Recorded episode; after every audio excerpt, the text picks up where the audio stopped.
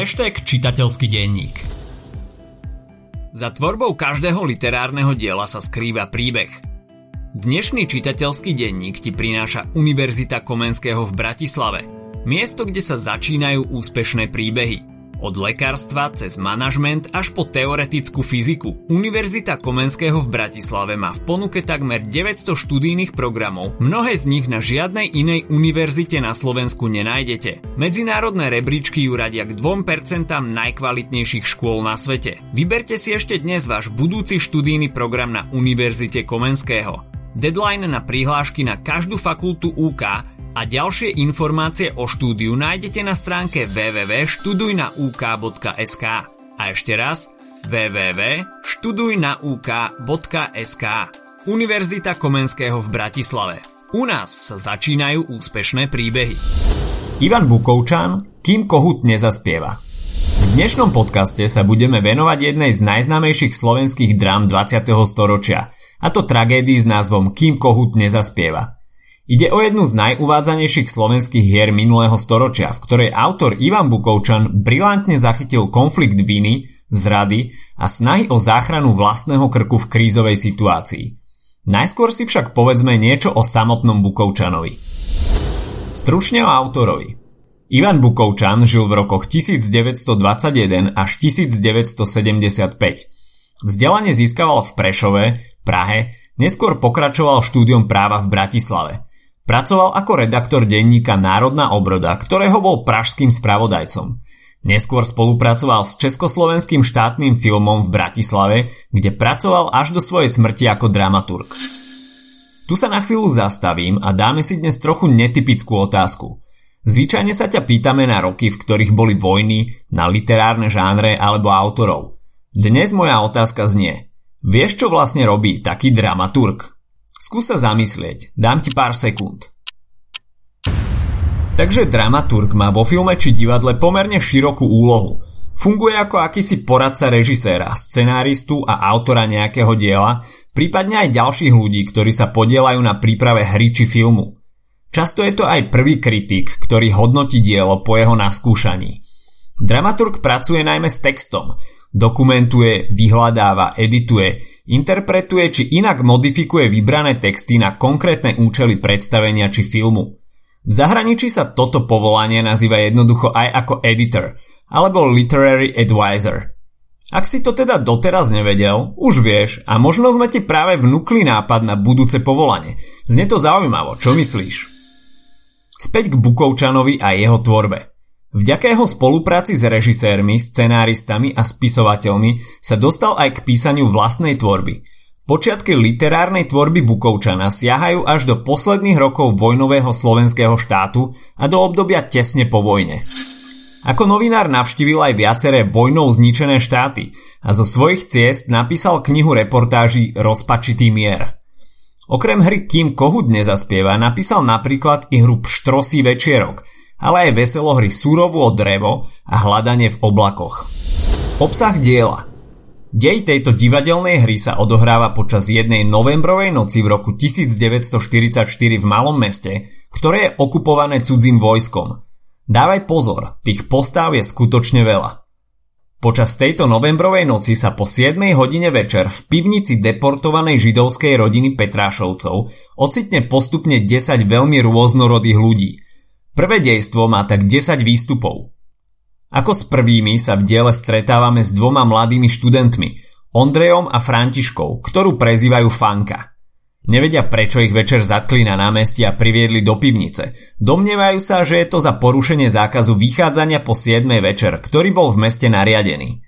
Po chvíli zistia, že v pivnici nie sú sami, ale je tam s nimi aj ďalší muž, starec Teresčák. V tom do pivnice privedú ďalších troch ľudí.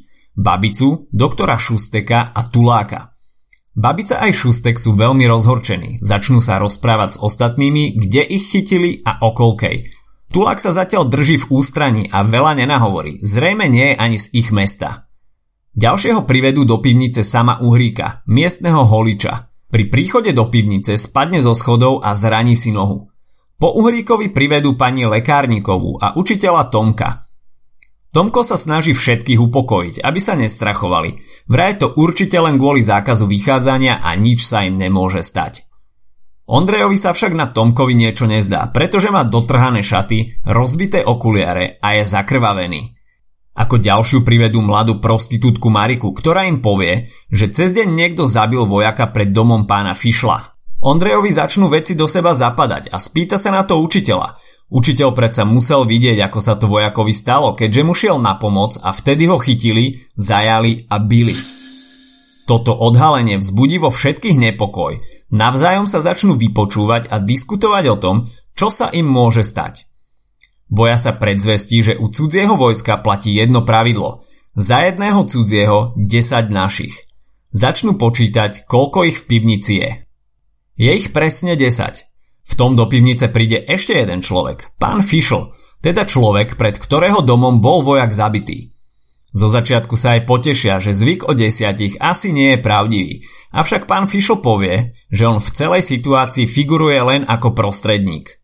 Oznámí im, že Major von Lukas nariadil zadržanie desiatich rukojemníkov za atentát príslušníka brannej moci. Ak sa vinník nájde, budú prepustení, ale ak nie, všetkých desiatich popravia. Čas je určený do svitania. Fischl im slúbuje, že im pomôže, ako sa bude dať. Tulák má na celú situáciu svojské názory. Neverí, že sa im Fischl snaží pomôcť, vyhrocuje situáciu a pochytí sa s uhríkom, ktorý na Tuláka vytasí britvu. Zabráňa mu v tom však ostatní. V pivnici narastá vzrušenie. Začnú si plne uvedomovať fakt, že vinník sa do rána zrejme nenájde a ich čaká smrť. Ondrej je veľmi rozrušený, najmä kvôli Fanke, ktorá je z nich najmladšia. Tulák im na konci desiatého výstupu navrhne, aby sa pomodlili odčenáš, pretože modlitba je to jediné, čo môžu v danej chvíli urobiť. V hre tak nasleduje prestávka a pokračuje sa druhým dejstvom. To sa člení na 5 výstupov. Pre porovnanie to prvé malo 10. Druhé dejstvo sa začína, keď odbije 1 hodina po polnoci. Nikto nespí, každý si v pivnici našiel svoj kútik, iba doktor Šustek po nej stále nepokojne pochoduje. Začujú, že sa otvorili a zavreli dvere. Ondrej sa tam ide pozrieť a vráti sa s pecňom chleba a vedrom vody, ktoré si medzi sebou delia. Uhrík zbadá, že tulák si krája chlieb loveckým nožom. Marika im predtým povedala, že vojaka zabili loveckým nožom. Začnú tak podozrievať tuláka. Chcú od neho nech im vysvetlí, kto vlastne je a odkiaľ je. Tulák im len skalopevne tvrdí, že vojaka nezabil. Do pivnice znova vstúpi Fischl. Povie im, že má dobré správy. Síce nenašli vinníka, ale hovoril majorovi o každom z nich. Preveril si o každom fakty a major je ochotný byť maximálne zhovievavý. Hovorí, že pani Babiaková, babica, je hneď prepustená, pokiaľ Majorovi povie meno a adresu ženy, u ktorej vraj bola pred zatknutím pomáhať rodiť. Babica sa zdráha a nechce prezradiť meno, no nakoniec ju zlomia a porozpráva, že síce u jednej ženy bola, ale nepomáhala jej rodiť. Naopak, išlo o potrat. Nakoniec ostanú v pivnici všetci, ale dozvedia sa, že zabitý vojak bol opitý. A opitý vojak je zlý vojak – preto Major zmenil rozhodnutie a ak sa vinník do úsvitu nenájde, nepopravia všetkých desiatich, ale iba jedného z nich. Avšak kto bude ten jeden, závisí len od ľudí, ktorí sa nachádzajú v pivnici. Uhrik trvá na tom, aby Tulak ukázal Fišlovi nôž, no ten konštatuje, že to nebol nôž, ktorým bol zabitý vojak. Ten totiž ostal v jeho tele a nachádza sa na komandatúre. Rozhodujú sa tak podľa čoho majú spomedzi väznených vybrať jedného, ktorého pošlú na popravu. Má to byť podľa veku alebo spoločenského postavenia? Každá kategória sa dotkne minimálne jedného z nich. Napätie narastá a hádajú sa medzi sebou čoraz viac. Každý si chce zachrániť krk. Nakoniec sa situácia vyhrotí natoľko, že uhrík zabije tuláka. Znova príde Fischl, povie, že vinník sa nenašiel a major trvá na svojom rozhodnutí. Deviati môžu ísť, jedného musia vydať. Tomko mu povie, že návrh majora odmietajú. Fischl im dá kľúč od pivnice. Až svitne ráno, potom ten jeden si môže otvoriť dvere, výjsť von a utekať. Fischl sa nakoniec dozvie, že už nie sú desiati a jeden je mŕtvy. Uhrík tvrdí, že sa zabil sám. Fischl vyhlási, že to mení situáciu. Marika však odhalí pravdu o tom, že vrahom je Uhrík. Fischl je zhrozený, ale slúbi, že ráno Majorovi povie, že jeho podmienka je splnená. Ostatní však nesúhlasia s tým, čo spravil Uhrík. Ten sa ocitne pod ťarchou svedomia, vezme kľúč, vyjde z pivnice a ostatní v pivnici len začujú strelbu zo samopalu. Čo tým chcel autor povedať? Celá hra je podobenstvom o ľudskej veľkosti a zrade – Dráma rieši najmä morálne a etické otázky zodpovednosti človeka za svoje činy. Vypetá situácia slúžila autorovi na konfrontáciu ľudí a ich morálnych kvalít.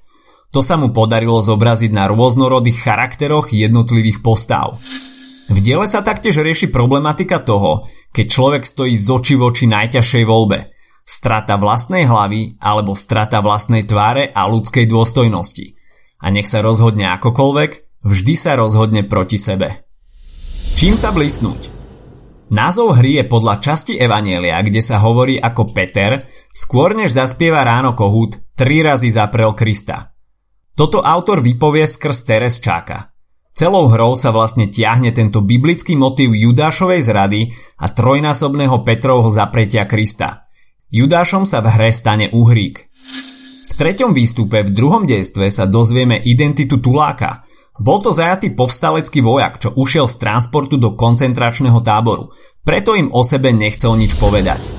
Toľko dnes k dráme, kým Kohut nezaspieva. Ak si nájdeš trochu času, tak si dielo neskôr rozhodne prečítaj alebo naň zajdi do divadla. Ak sa ti podcast páčil, nezabudni nám dať follow na Spotify, 5 hviezdičiek na Apple Podcasts alebo palec hore na YouTube. Prípadne o nás povedz spolužiakom a kamošom. Okrem čitateľského denníka nájdeš na podcastových platformách aj náš podcast Skultek, kde máme spracované maturitné okruhy z literatúry a angličtiny, ale aj učivo občianskej náuky. A nezabudni sledovať web hashtag.sk. Počujeme sa pri ďalšej kapitole z nášho čitateľského denníka.